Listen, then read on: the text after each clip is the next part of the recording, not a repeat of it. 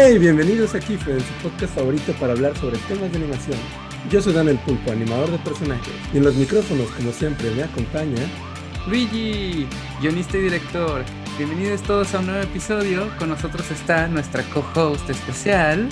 Gloria, hola. Estoy muy emocionada de estar aquí otra vez. Y bueno, yo soy ilustradora y artista de desarrollo visual. Y ustedes ya la conocen, ya la pidieron y aquí está Glory para quedarse muchos más episodios acompañándonos. Así es. Sí, y pues hoy es un episodio muy especial porque pues es el mes del Pride, ¿no? Entonces creo que tenemos que ponernos a tono. Así es, así que bueno, si recuerdan bien, el año pasado hicimos un episodio especial sobre representación en la animación, donde platicamos de personajes de la diversidad dentro de series y películas animadas. A pesar de que ha habido muy buenos avances, aún queda mucho por hacer y muchas historias diversas que contar. Así que llegamos a una conclusión. Sí, nuestra conclusión es que para lograr realmente tener historias más diversas, necesitamos diversidad en las voces creativas que están creando estas historias dentro de la industria. Estamos muy contentos de que existan ya creadores diversos contando estas historias y abriendo la puerta a mayor representación. Y justamente el día de hoy nos acompaña uno de ellos, que es el coescritor y el codirector de un cortometraje que dio la vuelta al mundo e hizo latir como nunca a todos nuestros corazones LGBTQ. Con mucha emoción les presentamos a nuestro invitado a este episodio, el story artist, el director, el mágico, Esteban Bravo. Hola, hola. Gracias por invitarme y por la gran introducción. bienvenido, Esteban. Gracias, gracias estoy muy, muy emocionado de hablar con ustedes. Sí, pues muchas gracias por, por, darte el tiempo de estar aquí. Y pues la verdad es que admiramos muy buen tu trabajo y pues desde que te tuiteamos aquí como, ay, ¿te gustaría estar en Keyfriends? Pues fue como, wow, sí. Sí, sí, sí, vi que había el, mensajero, pero con el tweet fue cuando me di cuenta, no, a veces con los mensajes, con las redes sociales tengo las notificaciones apagadas porque para mi eh, salud mental. Entonces. Eh, Está muy bien. sí, sí. Ciertas cosas, pero gracias por, por invitarme. Perseveramos y alcanzamos. Así es, de hecho fue día de Glory. y se logró. Sí. Ella es la experta de redes. Sí, es como la parte de redes de Keyfriends, es la que nos dice, no hagan esto, esta estrategia funciona y no. Está sensei. Y pues bueno, pues obviamente mucha gente debe conocer a Esteban. Quizás, no sé si como nombre como tal, pero estoy muy muy seguro que conocen ese cortometraje increíble que, que dirigiste. Eh, no sé si nos quieres contar un poquito como de tu vida estudiantil, o sea, cómo fue que, que surgió esto de Ina Harvey. Fue, es un corto de graduación, ¿verdad? Sí, de graduación. Eh, fui a la Universidad de Ringling College of Art and Design, que está en Sarasota, en Florida. Y ahí estudié de 2013 a 2017. Entonces, eh, ese, o sea, cuando, cuando entras a la escuela hay mucha como de la manera en la que la, la escuela eh, invita o eh, es, es, muy atractiva a estudiantes, es que te dicen como al final del programa vas a salir con un corto completo que va a ser hecho como por ti mismo. Entonces, eh, sí, sí es como una propuesta muy atractiva y, y, pues también, o sea, ves eh, que muchos de los cortos y de las tesis han, se han hecho bastante populares, entonces creo que de ahí ha agarrado bastante popularidad la escuela. ¿Tú ya traías como esta inquietud de contar esta historia o fue como algo que surgió dentro de la escuela? Eh, no, fíjate, o sea, yo como que nunca pensé que iba a contar una historia, o sea, esta historia ni un como tema de este tipo de historia fue algo como que surgió de manera orgánica, porque yo, o sea, también viendo muchas de las tesis em, en Ringling, se ven como muchas tendencias y es lo que te van a decir muchos maestros. Y después de que salió Paperman, que es un corto de Disney, dijeron como que había como muchos cortos animados de amor, o sea, eh, muchas tesis de amor. Y yo me acuerdo que los veía y era como, yo no sentía nada eh, y es, que, o sea, no sé, como que veía más o menos un poco la historia muy reciclada.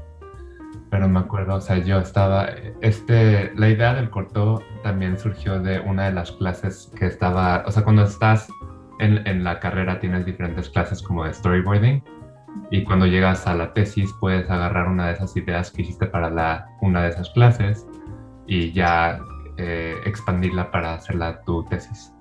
Y yo ya, está, ya estaba trabajando con, estábamos trabajando con otra amiga que se llama Hannah Lee y era parte del, del grupo. Y entonces, o sea, ella, de ella fue la idea original de que, ¿qué tal si a un niño se le sale el, el, corazón de su pecho para perseguir a una niña? Y me acuerdo cuando lo, lo o sea, le presentó esa idea y dije como, no, no mames, no quiero. Más de lo mismo. sí, sí, sí, no, sí, otra, otra historia así, pero eh, también, o sea, yo también me quedé pensando de que, pues, no sé, o sea, que es algo que podría ser diferente de esta historia, que es algo que me podría emocionar. Y al final, o sea, hablé con Beth y le pregunté como, o sea, de repente sí hizo clic en mi mente de que, qué tal si lo hacemos entre dos personas del mismo sexo. Eh, claro. Y, sí, o sea, así, así, empezó, así empezó eso y eh, no, no, originalmente no fue así, pero y justo yo había salido de closet pues menos de un año antes de eso, entonces o sea, yo no me veía como un creador LGBT o alguien que estaba buscando hacer eso. Yo nada más estaba buscando terminar la carrera. Sí, pero tuvo un impacto increíble, o sea, la viralidad que tuvo Ina Harvit fue, fue muy, muy grande. Hay videos de video reaccionando, de que niños a Ina Harvit, incluso adultos. Sí, y luego de ustedes video reaccionando creo que Dan nos lo pasó y a mí se me salieron las lágrimas de cuando lo vi la primera vez. De, no, esto es increíble. Y aparte la calidad que tiene, está preciosa la animación, pero el, el tema fue lo que más nos movió a todos, siento. Sí, y es una forma muy linda de, de representarlo, ¿no? Como ese primer como chispazo que te da por alguien, como que estás tan nervioso y, y hasta, no sé, creo que representa muy bien ese, ese sentimiento, ¿no? Y, gracias a eso hay mucha gente que se ve representada ahí, como tú dices, ¿por qué no hacerlo de dos, de una, De, sí, de dos niñitos? Estaba pensando que la heteronormatividad incluso nos afecta en eso, no solo en nuestras decisiones, sino en los proyectos que creamos, ¿no? En los personajes. Casi siempre nos vamos a hombre, mujer, enamorados, y no es de, ¿por qué no le cambiamos un poquito? Sí, muy chido. Sí, sí, y, o sea, la verdad es que así nos sentíamos desde un principio sobre el proyecto, o sea, como que nos sentíamos que este proyecto, porque Beth, o sea, justo también, ella salió como, creo que no tenía ni seis meses después de que ella había salido, que también, o sea, vio la historia y también dijo como, sí, esto es como muy importante, tanto para ella como para mí.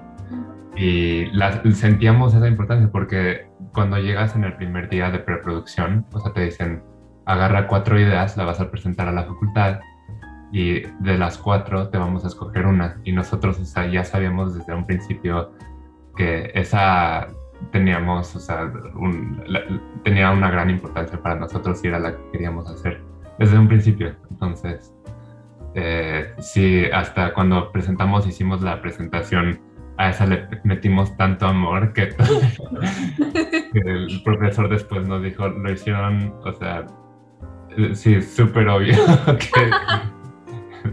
La trampita de hacer los otros no tan padres para que...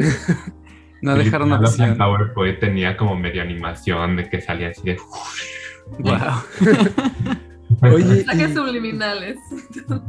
Con, esto, con este corto, pues me imagino que se te abrieron muchas puertas después. ¿Cuál fue después tu camino avanzando después del corto de Ina Harvey? En ese momento no sé si te veías más como story artist o como animador o... Sí, o sea, cuando estás haciendo la tesis también te dicen como, haz una tesis que también haga eh, o, o que se dedique a lo que te quieres dedicar dentro de la animación. Entonces yo desde un principio y saliendo de la escuela, o sea, hice tanto un reel de animación y un portafolio de storyboard. Y de hecho, eh, nada más tenía del reel de animación antes, pero yo era de que no puedo salirme de esta escuela sin haber puesto un story, story portfolio. Entonces era de que lo tenía que hacer y digo, terminaba de trabajar en, de In a Heartbeat a las 2 de la mañana y me iba a los laboratorios de ilustración a terminar mi portafolio de story. Wow. Ajá, y ya, o sea, e- eso fue el, el semestre de 2017. Sí, al principio, sí, ya mandé a todo mi portafolio. Y Blue Sky, de hecho, sí, lo, había mandado a Disney, a Pixar, a Blue Sky, a DreamWorks. Y Blue Sky fueron los que respondieron y en un principio me ofrecieron el... Me dijeron, ¿qué tal un Story Trainee Program?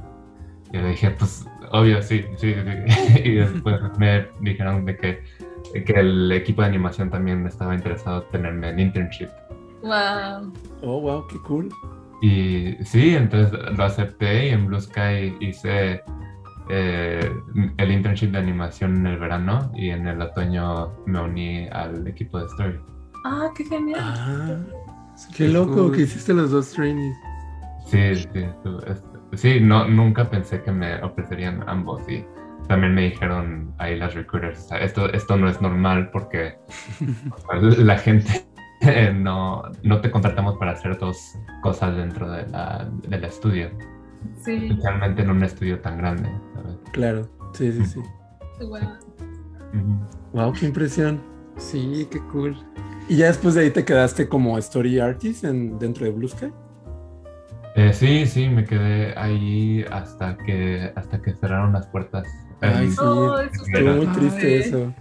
sí, sí, sí, sí, es una gran pérdida para la industria. Sí, era Sí. como el único estudio grande de animación, ¿no? De ese lado de Estados Unidos. Sí. Sí, el único, el único, sí, sí. Todos los demás están casi todos en En California. en California, ajá. Sí, sí. Sí, fue una noticia súper triste. Pero afortunadamente muchos artistas han encontrado nuevos hogares después de Blue Sky y tú eres uno de ellos. Sí, muchos han encontrado, pero la verdad es que hay bastantes que todavía no. O sea, era un estudio de 460 personas. Wow. Uf, Muchísimos. sí. Lo que has visto dentro de la industria de, de animaciones en, en Estados Unidos es que poco a poco han, eh, ¿cómo se dice cuando eh, mandas la animación y la producción a... Offshore, eh, pero sí, no sé, cuando lo mandan a otro país. Sí, sí, sí. Y porque pues es mucho más barato. Claro. Y entonces poco a poco has visto que la pro- el trabajo de producción dentro de Estados Unidos se ha achicado y se hace eh, mucho más escaso. Wow, entonces lleva- tal vez llega un punto en el que solo hagan preproducción y ya todo lo mandan a otros lados. Qué fuerte. En Los Ángeles creo que Disney Animation Studios es el único estudio que hace animación 3D ahí. Todos los demás Mm. mandan a animar fuera. Miren fuera, híjole. Sí. DreamWorks tam- o sea, también Ah, bueno, Dream. y Pixar también. Eh, pero Sony es uno de los estudios que agarró toda su casa de producción y la movió a Vancouver. Sí, No. Sí, acá están haciendo todas las películas. Y, y hacen la preproducción ahí, pero todo lo demás lo hacen en Canadá. Ajá. Wow, qué loco. Oye, y dentro de este, dentro de tu este, carrera profesional, hubo un momento en el que también dirigiste un corto que se llama Love Me Like There Is No Tomorrow. ¿Cómo fue que llegaste a este corto musical, De Freddie Mercury. el de Freddie Mercury? Sí, que está, está bien bonito. Gracias, gracias. Sí, está, eh, fue un proyecto súper lindo y sí, estuvo súper raro. Estábamos, eh, Beth y yo, Beth eh, es la otra persona con la que hice In the Heartbeat y que también es- eh, dirigí con ella el video de música. Entonces estábamos ya trabajando en Blue Sky y de repente, o sea, en Instagram nos mandaron como un direct message, o sea, un private message eh, de un tipo súper random, o sea, con una cuenta o sea, de muy pocos followers, pero que decía como, hey, eh, te estoy hablando desde de parte de Universal Music Group, que uno de nuestros artistas quiere colaborar con ustedes, con Betty contigo. Y súper random, o sea, nunca, no, no sabíamos quién era esta persona, pero dijimos, ¿qué, qué pasa si contestamos? y eh, ya, o sea, después nos dijo, eh, no- nos contactaron y era como uno de los eh, ejecutivos ahí en Universal Music Group, en la parte de, sí, de creativa, y nos dijeron que era la banda de Queen y especial, específicamente Jim Beach, que es el, el manager de, Freddie Mercury, era el manager de Freddie Mercury, que quería contactar a nosotros porque estaban buscando hacer una, un, un video de música animado para esta, eh, para esta canción. Y sí, nos dijeron, o sea, lo único que tenemos planeado para esto es que sea como una historia de amor entre dos personas. No queremos que sea explícitamente de, sobre Freddie Mercury, o sea, no queremos verlo a él animado. Eh, es como, o sea, sí, nos dijeron como esa parte es intocable pero todo lo demás está muy abierto lo que quieran hacer ustedes. Entonces, ya nosotros, o sea, eh, así, así fue como empezó todo. Oh, wow, qué intenso. Pues más adelantito vamos a indagar un poco más como en, en ese tema en específico porque se nos hace muy importante como la representación que se da y la historia y, y esto, pero pues bueno, vamos a, a, ir avanzando ahora así como al tema, al tema más denso de representación. Tú cuando creciste, em, no sé si recuerdas alguna clase de representación LGBT que veías en las caricaturas o en los medios. ¿Había algo que realmente te hacía sentir representado? O sea, algún personaje o... Sí.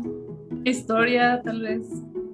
Eh, uy, o sea, no, la verdad, sí me he sentado a pensar y creo que si hubo alguna manera en la que un personaje me ayudó a eh, darme cuenta que era gay, era más bien un sexual awakening, pero no por... muy, muy, normal, muy normal, sí. sí. No, porque había... Pero es que, pues no, o sea, digo, ya ahorita ves si hay mucha discusión sobre eh, los personajes de que queer coding, ¿sabes? De de personajes así y no sé, hay muchas también ocasiones donde dicen como, ay, Bob Esponja es sexual o, o, digo, no es animación, pero otro ejemplo que dicen como, ah, sí, y Dumbledore es gay. ya, que se, ya que salieron las películas, y los libros, en un tweet. sí, sí, sí, en tweet. Y, o sea, digo, eso no, o sea, qué padre, muy bien por ellos, pero no ayuda cuando en sí lo que está pasando es que su sexualidad o eh, su orientación sigue estando en el closet dentro del show. Entonces, claro. no proporciona ningún tipo de representación. Entonces, no, la, la, verdad, no. ¿Ustedes sí? Uy, temblamos porque no esperaban la pregunta de regreso. Pero. Pues, fíjate que a mí lo, lo más cercano algo de representación fue de niño ver Sakura Card Captors y ah. sentir como esa vibra de que había personajes del mismo sexo que tenían algo más allá de una amistad. Sí. Este. Ajá, y como, no sé, sentí como muy, muy chistoso porque como que por primera vez me identifiqué con tener un crush, pero fue raro porque no le pude poner ni siquiera como ese nombre, ¿sabes?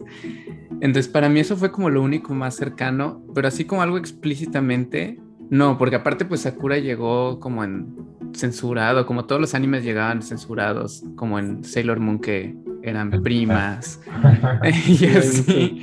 Pero es curioso porque el anime a veces jugaba con esas formas, no sé, no...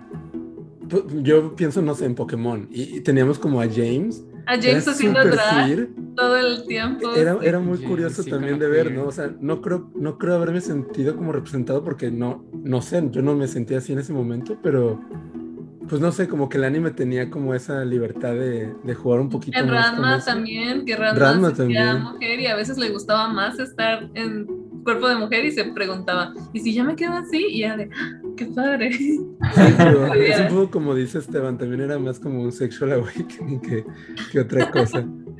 Sí. Oye, y entonces con esta falta de representación, no sé si creías que era posible, tal vez, obviamente conforme fuiste creciendo, ya después que quisiste ser este artista, animador, ¿creías que era posible contar estas historias o cómo es que te sentías al respecto con eso? No, o sea, es que también, o sea, es, interesante como pensar en ese punto de mi vida porque te digo que apenas había salido del closet, entonces, pues, claro. pues de que eh, mi, mi, cerebro estaba muy ocupado con la idea de que puedo tener novios y soy gay y así. Entonces, claro que sí sentía como la falta de representación y este tipo de historias, pero como que no, no, no estaba como dentro de mi... Sí, no sé, de mi, de, mi cerebro, de mis pensamientos, y especialmente lo de la animación. O sea, lo y es, es muy chistoso porque el año pasado, antes de que la pandemia sucediera, o sea, en febrero fui a visitar a Ringling. Y ahorita Ringling en los últimos cuatro años ha cambiado muchísimo. Y de hecho, hay muchas tesis que abarcan temas LGBT. Eh, y muchísimos, o sea, de diferentes tipos. Y entonces cuando estaba hablando con ellos, o sea, yo le decía, no, o sea, hasta donde yo sé, creo que el de Betty en mío sí fue la primera tesis que abarcaba ese tipo de temas. O sea, y eso nadie más de nuestro salón lo hacía, ni las generaciones de arriba. Entonces, o sea, nosotros teníamos como mucho miedo presentando y mucho nerviosismo, o sea, presentando esto. Se sentía muy diferente, se sentía muy personal hablar de la película ante los maestros. imagínate que estás ahí, apenas estás, pues, o sea, sintiéndote como todo en tu propia piel y tienes que explicarles y decirles, quiero hacer una tesis donde a un niño le gusta a otro niño. y abrieron la puerta para los que siguieron, está genial. Eh, sí, eso está muy cool. Sí, o sea, iba a pasar inevitablemente, no, no, quiero, no nos quiero dar crédito de una manera, pero, o sea, sí era un tiempo distinto, aunque, o sea, apenas fue hace cuatro años, que es súper sí, han avanzado mucho las cosas. Sí. Sí, pero siempre es bueno tener, ahora ya existe esa representación, al menos dentro de la escuela y pues con tu corto, que ya existe ese, no sé, ya hay como un, referente también, eso ayuda mucho también como a, la gente que apenas va a hacer sus cortos o que está buscando como historias en internet también, eso es... Sí, yo creo que les da, ese, les da ese empujoncito quizás, como, como justo cuando dices, seguramente también esas nuevas generaciones tienen ese miedo de contar esas historias y de contar algo como tan personal que viene de ellos íntimo y, y, tener ese precedente les da un poco esa fuerza de, ok, si se ha hecho algo así, entonces quizás yo sí puedo hacer esto. Y pues, es parte de, lo, de, lo gran, de la gran importancia de tener representación, de no sentirte solito. Sí, sí, 100%, 100%.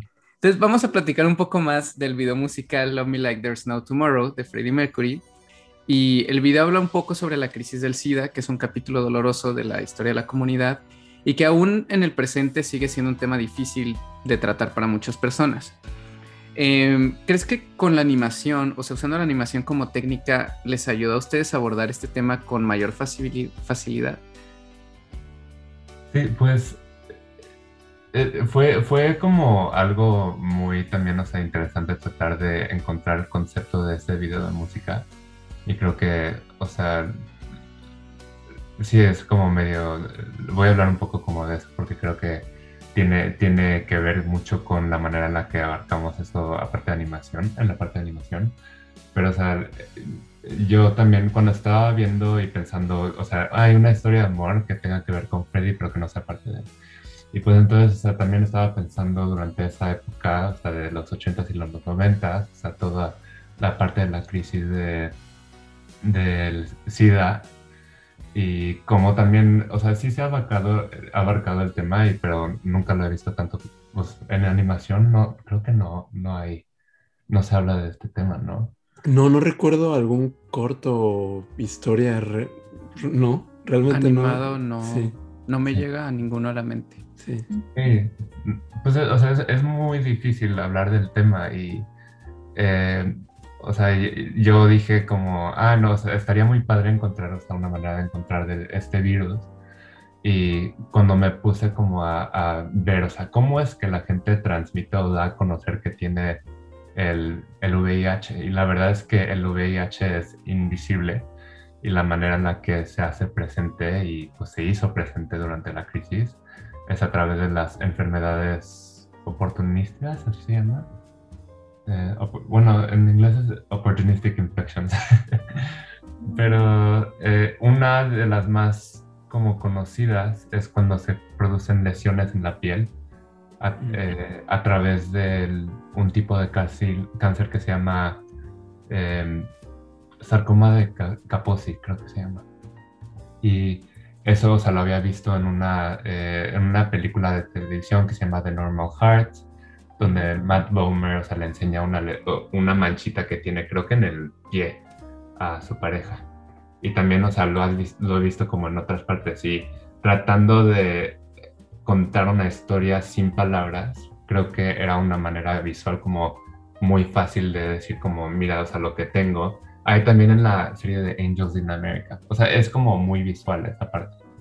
Entonces, eh, dentro de viendo cómo es que el VIH afecta al sistema, o sea, también estaba viendo que afecta a las células CD4, que son unas, unas células de glóbulo blanco eh, que ayudan a, combatir las infecciones en el cuerpo. Y así es como eh, se produce el SIDA cuando llegas a una etapa donde se bajan todas las defensas y mata todas estas células de tu cuerpo y ya no eres capaz de batallar estas infecciones.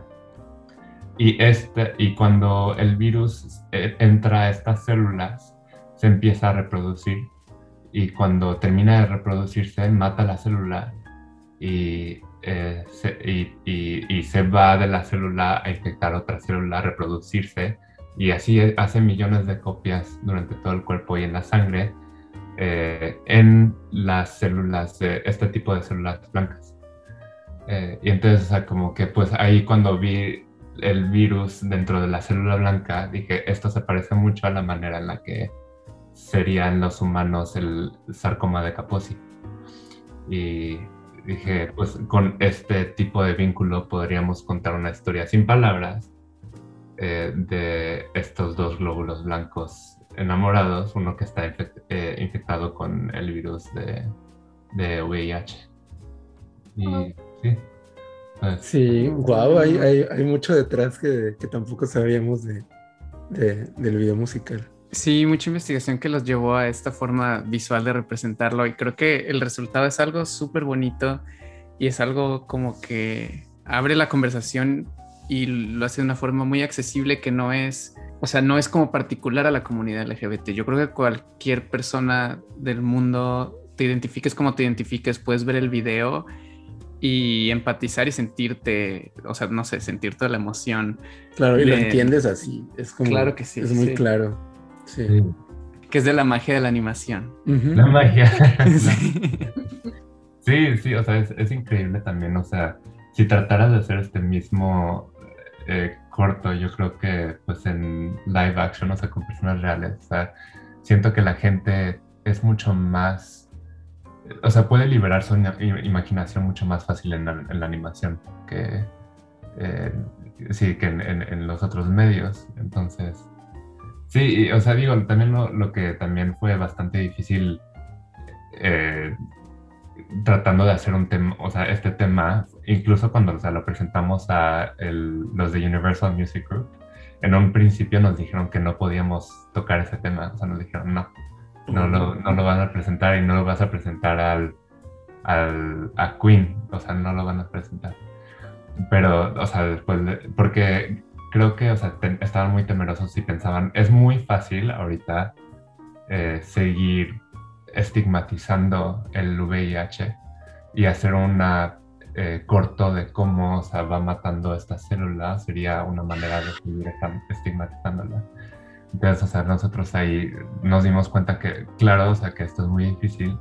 Entonces, tratamos de también eh, abarcar esta historia como si fuera, estuviera pasando en los ochentas y es un poco sutil, pero el tipo look del corto, por eso se ve como un poco de los ochentas, tiene estos eh, como efectos y filtros encima mm. y al final, o sea, mostramos cómo la pareja, o sea, sobrevive a través de esto y pueden vivir una eh, vida sana y completamente normal con el virus contenido y controlado. Claro, eh, sí, eso se me hizo muy lindo. Ese es un súper detalle del final. Sí, sí, o sea, es, importantísimo porque creo que pudimos mostrar la historia de la lucha con este virus, pero al final, o sea, también por esta otra parte en donde esta es la realidad, o sea, que sí se puede vivir una vida larga y plena y normal con los avances médicos que ahora tenemos. Wow, qué potente. Sí, está chistoso también viendo el, el, video y muchos pensaban que se refería al coronavirus, pero... no, bueno, yo lo vi y se me hizo muy claro, no sé, porque como supongo que también, como he, visto un poco sobre el tema, tal vez no sé, como que lo vi los glóbulos, el torrente sanguíneo y así. se me hizo bastante. Y eso está padre porque abre la conversación en, nosotros como comunidad, ¿no? Que sigue, creo que sigue siendo un tema difícil como de, o lo seguimos haciendo como medio tabú, que no debería ser así. Entonces, como este tipo de mensajes y más de creadores dentro de la comunidad, como que te, no sé, son un, son un bálsamo para ayudarnos a, a seguir hablando del tema y que no solamente se quede en la oscuridad, porque si no hablamos de eso no existe y si no existe, pues no avanzamos, ¿no? Sí, sí, y el, el miedo es muy fácil de, o sea, de, contagiar. O sea, el miedo es mm. más fácil que contagiar que, que la enfermedad en sí. O sea, la, manera en la que la gente, o sea, te puede decir que, pues lo vimos también eh, desde un principio con esta, eh, la enfermedad, la manera en la que trataban a, los, a la gente gay y la manera en la que eh, se, se había mucha desinformación, o sea, a través de esto. Entonces, Sí, o sea, incluso es muy sorprendente que a esta altura donde ya tenemos o sea, tantos avances y es posible tener VIH con ciertos medicamentos, o sea, no transmitirlo eh, a otras personas para nada a través de contacto sexual, eh, es, es algo que todavía no se eh, propaga la idea y que no se da a entender. Entonces es importante hablar de ella y, y que se hable de esto en las escuelas y que se dé mucho más como comunicación, o sea, que haya más comunicación al respecto. Claro. Y creo que tu corto lo aborda de una forma muy como familiar, ¿no? Para audiencias como generales, que eso es lo más importante también. O sea, como llegar no solamente como a, además de, de la comunidad, como ir más allá. Sí, que audiencias jóvenes puedan verlo, que puedan verlo padres. Que creo que es algo interesante de tu trabajo de estos dos cortos de Ina Harvey y, y, el corto musical, que a pesar de que nos sentimos muy identificados como comunidad por lo que conlleva y lo que sientes y por la historia, también creo que por fuera creas una sensibilidad a, a la gente straight, ¿no? Que, que es como de que, ah, tal vez así también se siente, ¿no? Un primer amor, pues no solamente es como entre niña y niño o Sí, y es que al final es lo mismo, ¿no? o sea, es, esa inocencia del primer amor y esa como sentimiento de flotar cuando estás enamorado. Y yo creo que ambos, ambos proyectos tienen eso.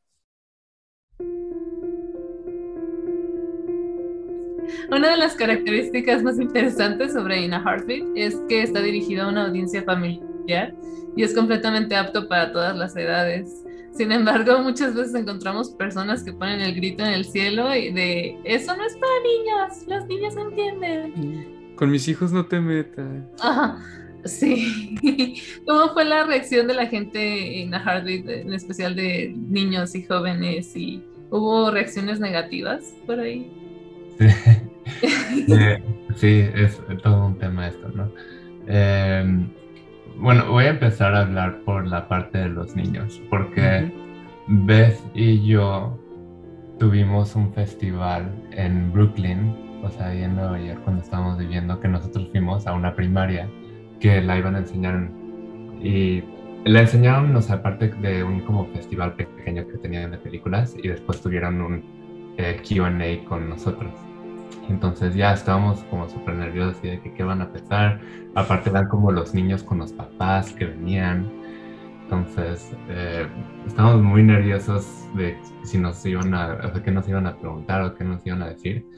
Y la verdad es que lo que vimos es que los niños como que se les pasa todo como por, por arriba. O les entra por un oído, se les sale por el otro. O sea, como que no hablaban para nada del amor entre los dos niños. O sea, tenían mucha curiosidad por el corazón. Y como que tenían todas las películas era de que, ¿cómo hicieron el corazón? ¿Y cómo es que flota el corazón? ¿Y eh, cómo lo construyeron? O sea, nos preguntaron dos veces esa pregunta, pero ninguna de, o sea, de los niños en amor ni nada. Entonces, o sea, siento que por esa parte como que los niños como que eh, sí lo están entendiendo hasta cierta manera. Creo que algunos sí como ven y hasta ven y piensan, eh, nos han dicho que piensan que se trata de una amistad. Mm. O piensan que el niño es una niña. Entonces, no, oh. los niños muy chiquitos no entienden. Pero por otra parte, los que sí entienden, no es, es, no es un concepto muy difícil de entender no, sí, o sea, no es, no es, difícil de entender, pero o sea que la posición y la, donde vemos o sea, mucho del enojo y de esta reacción fuerte viene de los padres. O sea, y a eso yo como que les invito mucho a los papás, o sea, sí pensar como por qué es que piensan, o sea, que esto no debería de ser enseñado a los niños. Y yo es que yo la verdad es que pienso que muchos de, los temas de LGBT o sea, se han dado a través de películas adultas. Y, y, muchas tratan del sexo, o sea, casi todas son adultas y tienen ese tipo de rating de, de, R porque abarcan el sexo. Y la verdad es que yo, o sea, no culpo a los creadores LGBT, o sea, siento que eh, la parte sexual tiene, tiende a ser gran parte de nuestra narrativa como personas queer y como personas, o sea, gays, lesbianas, lo que sea, pues porque eh, es ahí donde también, o sea, brota, o sea, ahí tratamos como de negar eh, esta parte de nosotros y al final nos damos a dar cuenta porque esta parte no la podemos, o completamente eh, reprimir. Entonces, o sea, sí, entiendo que la parte sexual tiene que, tiende a ser parte, gran parte de nuestra identidad, pero al mismo tiempo, o sea, siento que por esa misma manera y la manera en la que, o sea, los medios han hipersexualizado a las personas gay, a la comunidad queer, es que la gente no puede separar de la misma manera que separa los aspectos románticos y sexuales de las relaciones homosexuales. O sea, dicen, no se enseñes esto a, a mis niños, pero está bien si enseño a dos papás o a dos, a una mujer y a un hombre besándose, o a un niño y una niña besándose. No sé si vieron el corto de Just a Thought de Disney en Disney Plus. Ah, pero ah, todavía no, Todavía no, sí. Pero es muy interesante porque, o sea, es muy parecido a In a Heartbeat, pero es como la versión eh, straight heterosexual. Mm. Oh. Ajá. ¿Es uno donde están como bailando? No, es una. Acaba, salió el año hace. en 2019, creo.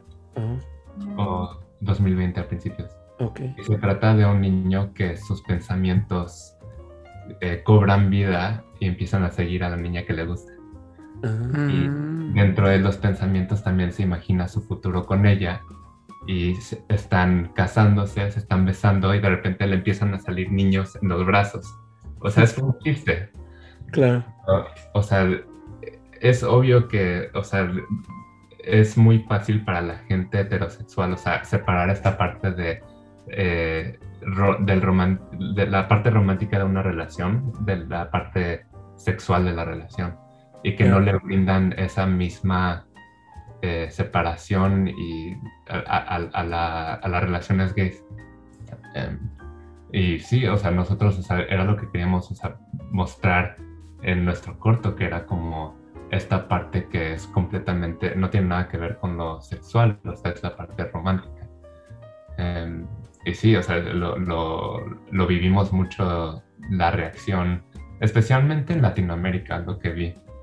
O sea, mucha esta reacción, o sea, fuerte, antagonista, la veía en Facebook, en medios eh, españoles o mexicanos o lo que sea eh, veía mucho de los comentarios de que, que ¿cómo crees que le puedes enseñar esto a mis hijos? Déjalos en paz. Eh, no sé qué. Pero entonces, a fin de cuentas, eran más los papás, ¿no? E, es un poco lo que tú dices, o sea, como adulto uno ya trae un montón de cargas mentales y de aprendizajes que tenemos y quizás como hacen ya esa conexión como de, que, está como muy sexualizada la, la, imagen LGBT quizás para algunas personas, no pueden como, como cortar eso y, pues, pues no, o sea, hay, hay, muchas dimensiones, ¿no? Entre las relaciones LGBT, no solamente es como este, la sexualidad, hay, hay muchas más, así también como la compañía, este, pues no sé, el cariño, hacer un futuro juntos y así, o sea, no totalmente se trata como de en, en la cama, este, pero wow, es, es muy interesante. Sí, pero también es homofobia pura y dura. O sea, sí, sí, sí, no, no, lo, no lo justifico. sí. sí. sí, solo es interesante como dicen, como yo acepto los gays. O sea, ustedes hagan lo que quieran, pero no se meten con mis hijos. con los niños. No lo hagan con Ajá, sí, eh, sí, es una forma curiosa de que como que lo ven como una, como solo algo como de perversión. Exacto. O sea, existe como una perversión que le han atribuido a la gente gay. Sí. Que piensan que cuando les muestras algo gay, o sea, los niños los estás también, o sea, les, estás brindando este tipo de perversión. Entonces... Que es súper doble moral también, porque hay un montón de cosas también este, como medio explícitas para... Como mientras sean straight, hay un, varias cosas también ahí explícitas. Y yo creo que también tienen como o sea, es un poco, con ese argumento viene de la mano el miedo de que no, es que si mi hijo ve esto, se va a hacer gay. Que se me hace una tontería masiva porque yo vi millones de cosas heterosexuales creciendo y sorpresa, no me hice heterosexual. Sí, eso es parte, o sea, súper importante, que es como, esto no va a convertir a tus hijos en gays, en lo que sea. Claro. O sea, lo, que, lo único que va a hacer es como, si es que son, no sea, gays, y, eh, sí, porque lo van a hacer, o sea, van a encontrar una paz y se van a, aprender a amar mucho más, eh, de una manera mucho más temprana que muchos de nosotros aprendimos a amarnos hasta mucho después en nuestras vidas. Claro, sí. Totalmente. Sí, y, si no, y si no fueran gays o de la comunidad LGBT, pues encuentran también como herramientas para entender cosas que van a suceder a su alrededor, porque es una realidad, o sea, sí. y pues no sé, se me hace muy tonto que, que solamente los, o sea, como que los mismos papás son los que están poniendo como esa traba de, ideológica, ¿no? También. Sí, exactamente como dices, es una realidad. Si un niño, por ejemplo, que está, viendo este cortometrajes, historias LGBT o películas o series y se identifica como heterosexual y con el género con el que fue asignado a nacer, eh, de todas formas va a aprender a aceptar que a su alrededor va a haber gente que, que tiene otra orientación sexual, que tiene otra, este, otra identidad y no va a discriminarlos por ello, o no se le va a hacer raro, o no va a pensar que está mal o incorrecto. Entonces, nos va a ayudar a todos a crecer con mayor apoyo y, sin sentir que somos como, pues menos, menos por ser diferentes. Exacto, no los va a convertir, o sea, lo único que va a hacer es va a hacerlo mucho más empáticos y entendedores de que existen personas que son diferentes a ellos y que eh, son personas dignas de ser respetadas. O sea, yo me acuerdo creciendo que me di cuenta, o sea, en, mis años, no sé, yo creo que tenía como 14 o 15 años, o sea, cuando me di cuenta que tenía estos tipos de sentimientos, ¿no?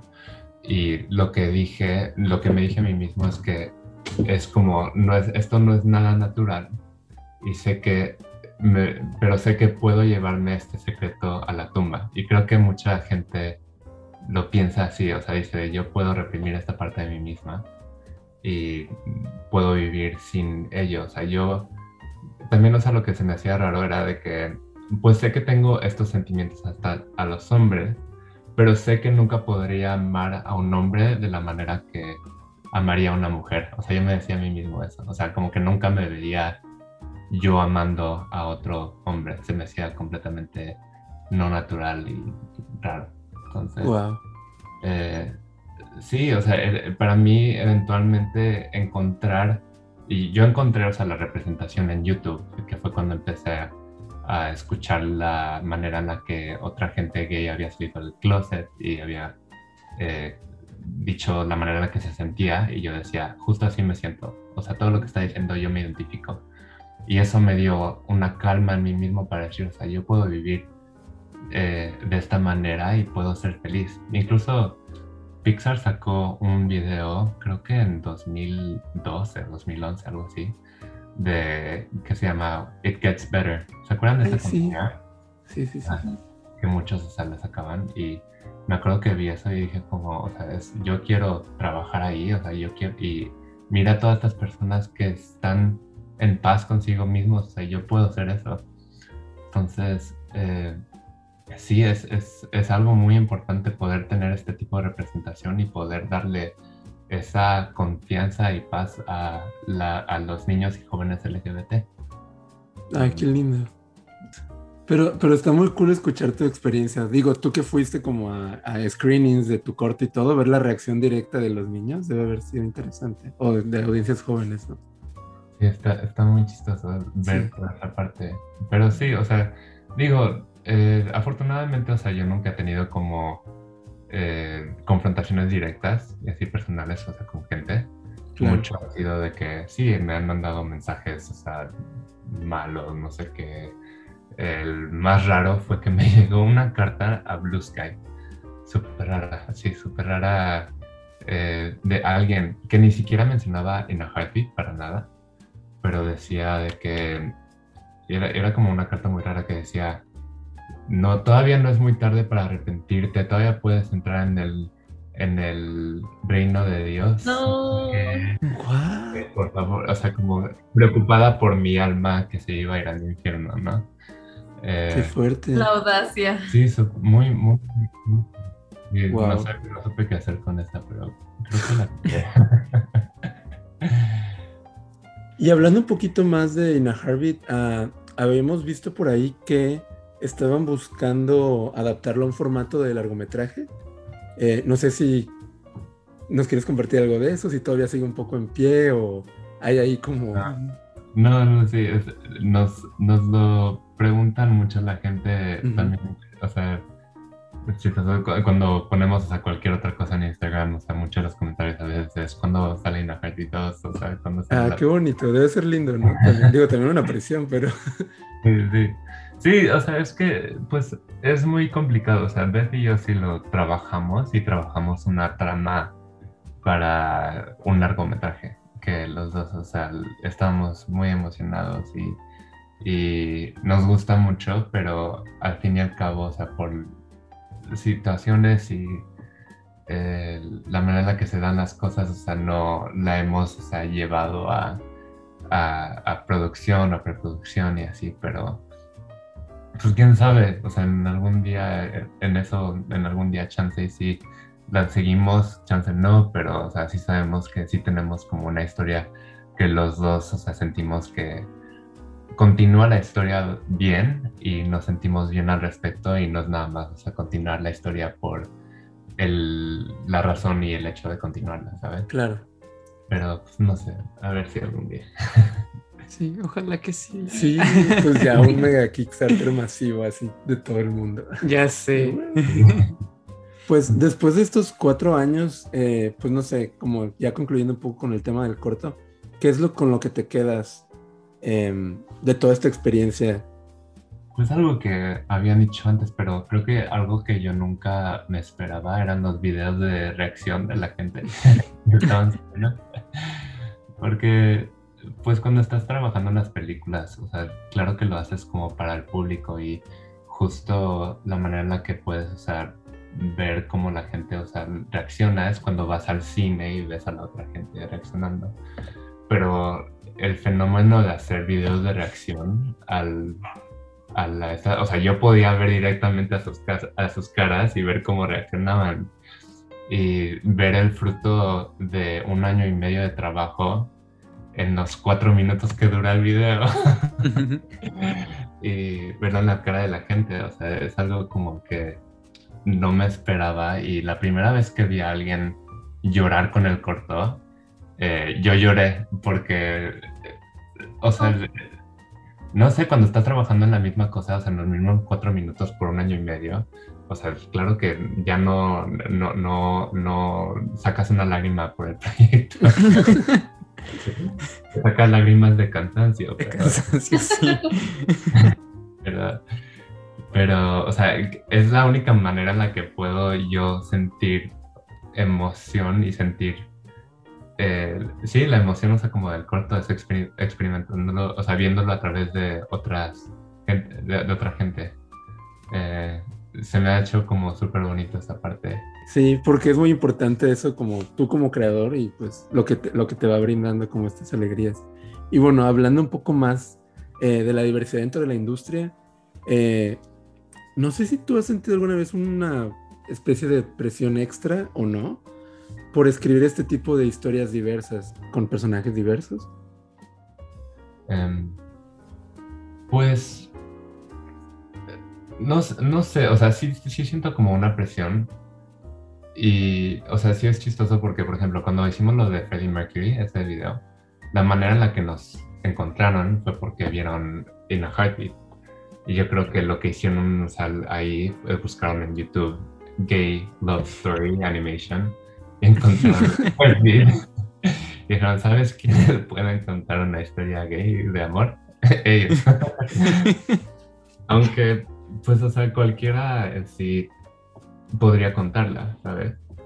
Entonces, sí está cool como que me busquen por esa parte, o sea, por esos proyectos, pero también sí hay una frustración que debo de confesar cuando me dicen de como estaba hablando con el, o sea, como un productor de ahí, de que proyectos a futuro y era como, sí, sí, hay otro como proyecto de este tipo, o sea, podemos contactarlos y lo que sea, y es como, pues, o sea, no, o sea, no, no, no nada más tengo aspiraciones de hacer este tipo de, de, contenido solamente, o sea, sí es muy importante para mí y muchísimo de los medios que yo consumo ahorita hoy en día y que me importan son contenido con temas LGBT, o sea, entonces para mí es muy importante también, o sea, eh, producir este tipo de contenido, pero no quiero que nada más, o sea, por esa parte la gente crea que los creadores LGBT son la única manera en la que son eh, valiosos. Claro, sí, no, definitivamente. Creo que el hecho de que también no, no, sentimos que haya tantos, como que, no sé, a, las pocas personas que están ahí, como que queremos que, que hagan más. Pero definitivo, o sea, todas las personas tenemos muchas, muchas dimensiones, ¿no? Como seres humanos, o sea, este, nuestra sexualidad o identidad, pues es solamente una, ¿no? O sea, hablando de identidad no como identidad de género. Pero, pero sí, creo, Que, creo que es bueno como esa reflexión, ¿no? De que sí es importante para ti, pero pues no encasillarse solamente en, quizás en estos temas solamente. Te siento que pasa un poco como lo que pasa con la animación, que para la gente, sobre todo en, en América, cree que es solo para niños. Mm. y no es un medio de contar cualquier tipo de historias de terror, de suspenso, de, de, comedia, que también, o sea, la gente, la representación de gente LGBT puede estar en, en todos lugares, no es como que eso sea un género, ¿no? Y, y, es lo malo que la gente lo ve así a veces. Eso sí también, sí. Sí, que también el hecho de tener personajes LGBT no significa que, que, la toda la historia gira alrededor de, de, ese personaje o de, del tema LGBT, o sea, claro, porque estamos en todos lados y, tenemos vidas completas que abarcan montones de cosas. Entonces, pues tiene sentido que, que, haya personajes LGBT en cualquier tipo de historia, de cualquier género, de cualquier medio. Como en equipo, ¿no? Que sucede, pero es como solamente un Sí, o sea, Kipo tiene a Benson, que es un personaje que, que está abiertamente gay y que tiene su vida, ¿sabes? O sea, y, y están en plena guerra de este para salvar a los humanos y pues no se trata sobre Benson siendo gay. creo que oh, digo, ahora reflexionando un poco sobre eso, lo importante de quizás los creadores o artistas que están trabajando ya en la industria siendo LGBT no solamente es otra vez, crear estas historias, sino como, como ya están ahí, pues que esa representación va a seguir existiendo en cualquier modo, o sea, si es como un personaje secundario que aparece por ahí, o sea, ya ni siquiera va a ser como un, vamos a hacer este personaje especial LGBT para la comunidad, porque esto, o sea, va a ser algo natural, ¿no? Como... Orgánico. Es algo orgánico, claro, o sea, que digo, eso también es todo otro tema de que la gente luego habla de qué cosa es buena representación o no, pero el que esforzado. El que esforzado. Sí, pero yo creo que para allá debe de, o sea, debemos de encaminarnos hacia eso, ¿no? O sea, que ya no sea un tema de, de esta inclusión es forzada o esta inclusión es necesaria o no. O sea, sí, ya, es necesaria, tiene que, o sea, refleja la realidad en la que vivimos. Entonces, más bien, se me hace forzado que no existan estos personajes, porque entonces estás ocultando gran parte del mundo en el que vivimos y la gente con la que compartimos. Sí, sí, totalmente. O sea, es, es algo como también que siento que se ha dado como muy rápido últimamente, de que, o sea, la gente, las, los estudios están viendo que existe esta, eh, o sea, están, la gente está exigiendo este tipo de representación. Entonces, o sea, va a ser interesante cómo es que eh, surge y brota todo esto en los, en los siguientes años con las siguientes producciones que hay, o sea, sí. De que hay, o sea, bastante gente, o sea, no sé, no sé, ¿ustedes vieron eh, The Mitchells vs. The Machines? sí. Sí, sí. No sé, o sea, ¿ustedes qué piensan, por ejemplo, de este tipo de representación? O sea, ¿les, les gustó la manera en la que se llevó? Se, me hizo muy casual, creo que... Es que es de esas representaciones que, si parpadeas te lo pierdes un poco. pero, pero, creo que de alguna forma también como que yo lo sentí, o sea, como que lo sentía, porque también la niñita traía como que un pin, creo que de arcoíris, entonces como como que había ciertos guiños por ahí que quizás uno como pues sabe de eso. Yo creo que ya estamos como entrenados para encontrar una pizca mínima de LGBT de representación. de representación. Mira, estoy un poco dividido en mi, en mi opinión. Creo que a veces se me hacen un poco tibias esas representaciones, pero también estoy de acuerdo que no todo siempre tiene que ser como in your face, porque no se trata de eso. Al menos como la historia como tal de Mitchell de Machine no, no trataba de la de, como de la no sé como el primer amor de esta chica no o sea era una parte más de su vida. Este yo lo que o sea a mí sí es como sentimientos encontrados porque por un lado es como de ah sí o sea creo que se trató de una forma natural y orgánica dentro del desarrollo del personaje porque como dice Dan no era como el centro del conflicto del personaje.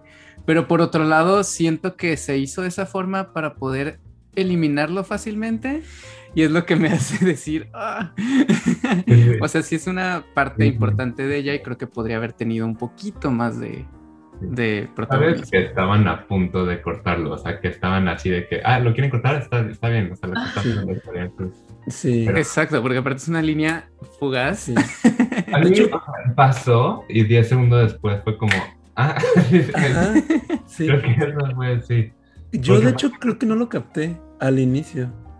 Creo que tuvimos que regresar. Nosotros lo regresamos a, verla, a verlo otra vez. Es que es muy rápido, o sea, y no te lo enseñan también, o sea, visualmente, es también otra línea que dice como, eh, cómo vas con el nombre de la niña, que ya ni me acuerdo cómo, sí. cuál es la niña. Pero, o sea, sí, es, es, interesante como la manera en la que lo han dicho, porque siento que sí es muy tibia porque es mucho más fácil de digerir este tipo de, de, representación, LGBT. Y lo has visto como en otras películas, tipo, o sea, Love Simon, que digo, o sea, fue una película donde el personaje gay, o sea, no es nada afeminado, no es nada diferente, o sea, podría ser completamente heterosexual. Y eh, no cambiaría mucho. Ah, sí, o sea, no es que exista como una manera de actuar, pero la verdad es que hay un espectro muy grande de la comunidad y de cómo se manejan y la verdad es que somos diferentes, o sea, somos personas diferentes y lo padre es que creo que poco a poco sí vamos a empezar a ver un poco más de representación donde sí sea, ah, este es un personaje, o sea, que es gay, afeminado y cosas así. Y claro. lo habíamos platicado un poquito la otra vez que estábamos platicando, pero eh, la serie de It's a Sin, o sea, creo que todos los personajes gays ahí son gente, son gente gay. Y eh, existe un tipo, o sea, una energía en ese programa, en esa serie, donde te das cuenta de que sí, o sea, se concibió de tal manera y se es actuada por gente gay que le da un tipo de autenticidad y que es importante. Entonces, eh, va a haber una evolución, yo creo que poco a poco, de estas, este tipo de representación que, es muy fácil de digerir a otros tipos de, representación. Sí, y aparte la, diversidad de estas, ¿no? Porque no solamente hay una forma de ser gay, lesbiana o trans, ¿no? Hay como millones. Entonces, y quizás una no resuene con, conmigo, o con él, o contigo, o con ella, pero pues eventualmente va a haber. Entonces creo que es lo, bonito como de esta, de esta nueva brecha, que eventualmente vamos a ver un poco más de todo. Este, Pero sí, creo que hay, hay, hay un futuro, al menos que parece que va a estar más colorido. Sí. Ojalá no. Y pues bueno, pues ya nos, estamos acercando al final del episodio. No. No. ha estado muy padre la charla. Sí, ha estado muy, muy interesante. Y un, este, algo con lo que nos gustaría cerrar es que, pues ahorita hay montones de, de creadores jóvenes o de cualquier edad, este, por todos lados, que quieren contar sus historias este, íntimas, personales o algo que los represente a ellos a ellas, a ellas, eh, y quizás todavía no se han animado a dar ese paso o no saben cómo empezar o no saben si es posible hacerlas. Eh, ¿Tú qué consejos les darías a, esas personas que están como queriendo contar sus historias, pero todavía no se animan a hacerlo o no saben cómo hacerlo? Pues eh, siento que estamos en, tiempos diferentes porque ahorita tenemos las redes sociales y ya son tan grandes y eh, tan accesibles que va a haber un público para cualquier cosa que hagas. Entonces, o sea, si tienes un, eh, si quieres crear alguna cosa, una historia, si tienes alguna idea, o sea, empieza a crearlas y empieza a distribuirlas en tus redes sociales y la gente las va a empezar a encontrar. Eh, es algo y algo que no tenía, teníamos antes, creo que gracias a esto se ha dado como mucho esta parte de diferentes voces que se han encontrado. Sabes mucho, por ejemplo, Noel Stevenson, ¿saben quién es ella? La, sí, sí, sí, sí, La creadora de Nimona, o sea, que empezó, se convirtió en una película, pues, bueno, era de Disney, ya no, pero eh, eh, empezó todo porque empezó a subir un cómic que había hecho en su clase a su Tumblr y subía cada semana unas dos páginas más, creo, o sea, cada semana. Y de ahí lo agarró HarperCollins, que le gustó mucho, y la, la, la contrató para terminar el libro. Y de ahí se lo, lo compró eh, primero Fox para hacerlo con Blue Sky y después ella. Una lástima. Sí. sí. Ajá. yo me quedé con una duda. Cuando tú estabas en Blue Sky, ¿estabas trabajando en Nimona? Sí, trabajé en ella como chan, chan, chan. dos años, dos años y medio. Que ojalá que de alguna forma siguiera, o no sé, porque ah, qué lástima. Sí, ojalá Disney la, la retome eventualmente. Sí, fue algo que tenía todos y a todas vueltos así, locos esperando, y algo muy emocionante, y sí, o sea, Sí, sí, o sea, iba a ser súper, iba, les puedo decir que iba a estar súper bonita eso. Ah, qué increíble. Em, y qué triste al mismo tiempo. Minuto de silencio. Sí, un minuto de silencio.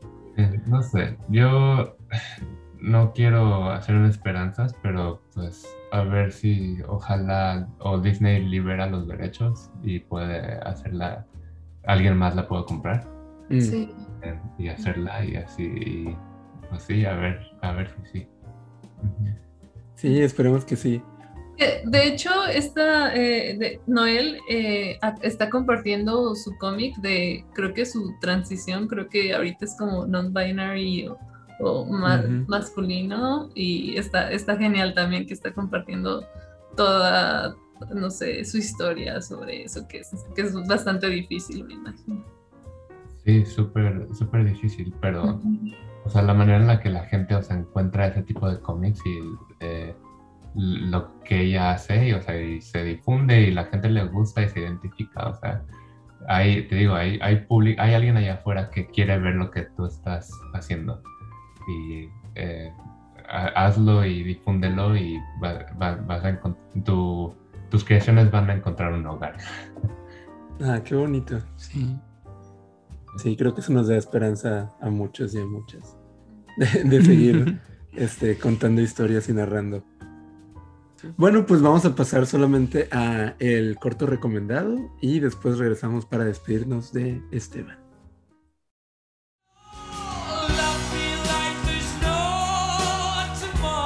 El corto recomendado de este episodio se titula Love Me Like There's No Tomorrow, un video musical de la canción homónima de Freddie Mercury, escrito y dirigido por Esteban Bravo y Beth David. Ya se ha escuchado bastantes cosas sobre esta épica historia de amor entre dos glóbulos blancos a través de este episodio, por parte del mismísimo Esteban, pero si aún no has visto el video o quieres revisitarlo, te dejamos el enlace en la descripción de YouTube de este episodio. También te dejamos un par de enlaces donde puedes informarte más sobre el VIH y el SIDA en la misma descripción. Bueno, Key Friends, muchísimas gracias por acompañarnos. Gracias a ti, Esteban. Estuvo muy buena la plática y ojalá que después podamos hacer otra cosa juntos. Y pues ya. Sí, la verdad es que, como te decíamos, fue como un como cerrar como un círculo muy bonito porque el año pasado recomendamos el corto de una Harvey y pues ahora tenemos la oportunidad de que estés aquí, platiques tu experiencia como creador. Eh, pues no sé, ¿cómo te la pasaste? muy bien, muy bien la plática. Siempre es un gustazo. Se siente un tipo de hermandad que es muy diferente hablando, o sea, con gente, o sea, sí, pues eh, hispanohablante, ¿no? Al, final de todo. Sí. Me siento en casa. Ay, qué bueno. Y pues no sé, no sé si tienes algunas redes en las que te puedan seguir los Keyfriends. Eh, sí, en, Instagram me pueden seguir como Este Bravo y en Twitter como Esteban Bravo P. Eh, y ya, muchísimas gracias. me encanta este Bravo. Está bien. este Bravo. Muy bravo. Esteban Bravo ya no estaba disponible, entonces. bravo. Sí, muy bien, Esteban. Muchas gracias. Sí, de verdad, pues, muchas gracias. Pues sí, pues no nos queda más que recordarles que si les gustó este contenido y este episodio especial del mes del Pride, pues suscríbanse a nuestro canal en YouTube, en Spotify o en cualquier plataforma en la que la estén escuchando. Y compartan, compartan, escriban los comentarios también. Sí, si están viendo el video en YouTube, pues escriban los comentarios. Quizás Esteban se meta a leer ahí algo. Ahí vemos. Ahí de que, ay, me encanta Ina Harvey. Ahí también. Pónganos. No le manden cartas extrañas a Pixar. Sí, no. Pongan los comentarios. Sí. bueno, y antes de despedirnos, ahora sí, y que ahora que ¿En qué andas trabajando? O sea, ¿se puede hablar de eso? ¿Ya no? Es como ya nomás la... Sí, estoy trabajando ahorita, estoy en Pixar y trabajando en una... Eh, están cambiando mucho de proyectos, pero nada más como para conocer a gente de diferentes proyectos, pero actualmente estoy en la serie de Win or Lose que va a salir en octubre de 2023 en Disney uh. Plus. Y... En dos semanas estaré en otro proyecto. Muy bien, pues estaremos pendientes de todos los proyectos en los que estés. Y pues nada, la invitación igual queda abierta para platicar de otros temas también en otros episodios, si se puede. Sí, aquí es tu casa. Sí, ya, ya. Ya eres parte de la familia Keyfriend. Ah, y pues les recordamos nuestras redes sociales. En Twitter nos pueden encontrar como Keyfriends 2019 y en Facebook e Instagram nos pueden encontrar como Keyfriends Podcast. Muy bien, pues nada, esto es todo Keyfriends y pues Happy Pride a todos y recuerden que la vida se disfruta más a 24 frames por segundo. Bye.